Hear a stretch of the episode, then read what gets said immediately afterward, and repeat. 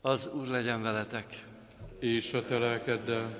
Evangélium Szent János könyvéből. Dicsőség neked, Isten.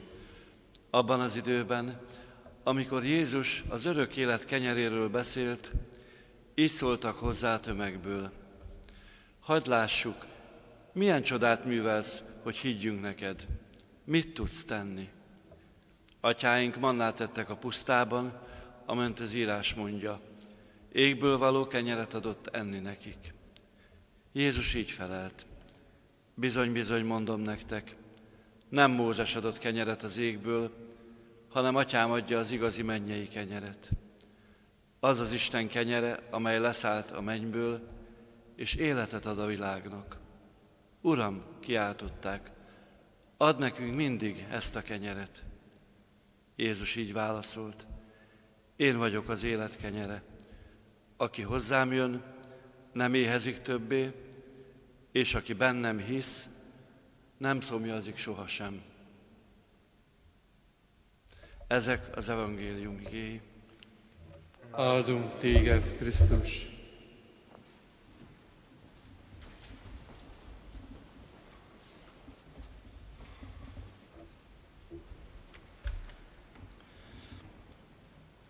Krisztusban, kedves esvereim, hogy Péternek is volt rendezni való dolga a föltámadás után Jézussal, ugyanúgy Pál apostolnak is az életében van egy történet, amelyet oly sokszor elmondott alázattal, hiszen nem a dicsőségére szólt maga az esemény, hanem, hanem a bűnéről beszélt.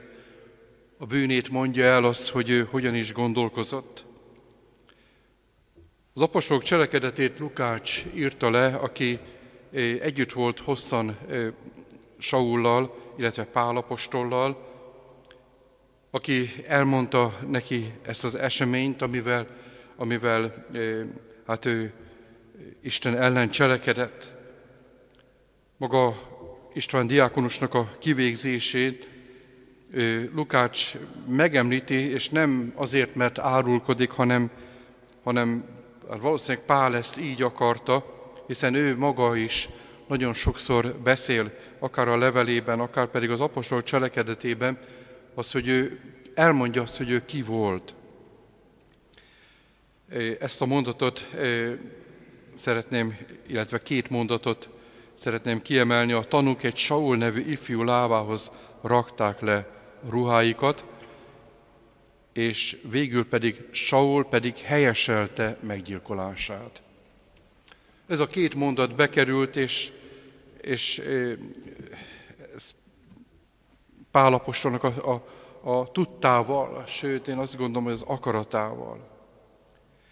Azért tette ez be, mert valamiképpen a megtéréshez egy erőt tudott adni azoknak, akik azt mondják, hogy hát nekem az Isten úgysem bocsájt meg.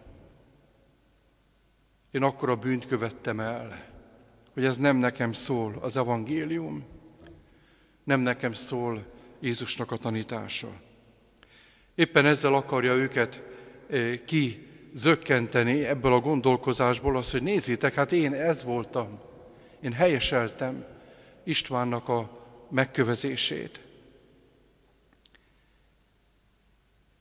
És biztos az, hogy Saul nem tudott ettől azért teljesen elszakadni, amit ő átélt. Mert amikor megkövezték, akkor azt mondta István diákonos, hogy Uram, ne ród föl nekik bűnül. Tehát a megbocsájtásért imádkozott. És ez a fajta megbocsájtás, ez, ez, ez nem az, talán értsük a szót azt, hogy ez nem normális. Az ember nagyon nehezen tud így megbocsájtani, csak Istennek a segítségével. Itt nem arról volt szó az, hogy István rádöbbent arra az, hogy igaz, nekik van igazuk.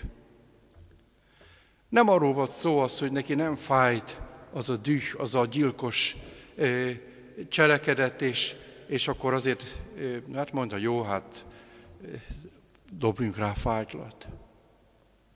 Nem azért szólt, mert, mert, mert a bűn az, az nem volt bűn, hanem azért, mert Jézus követte. Aki először mondta ki ezeket a szavakat a kereszten, aki nem csak beszélt a, a, az ellenség szeretetéről, meg a megbocsátásról, hanem, hanem ezt élte. Erről István tudott. És ő Krisztus követő akart lenni. Hát ma erről gondolkozzunk el, hogy milyen az én megbocsátásaim.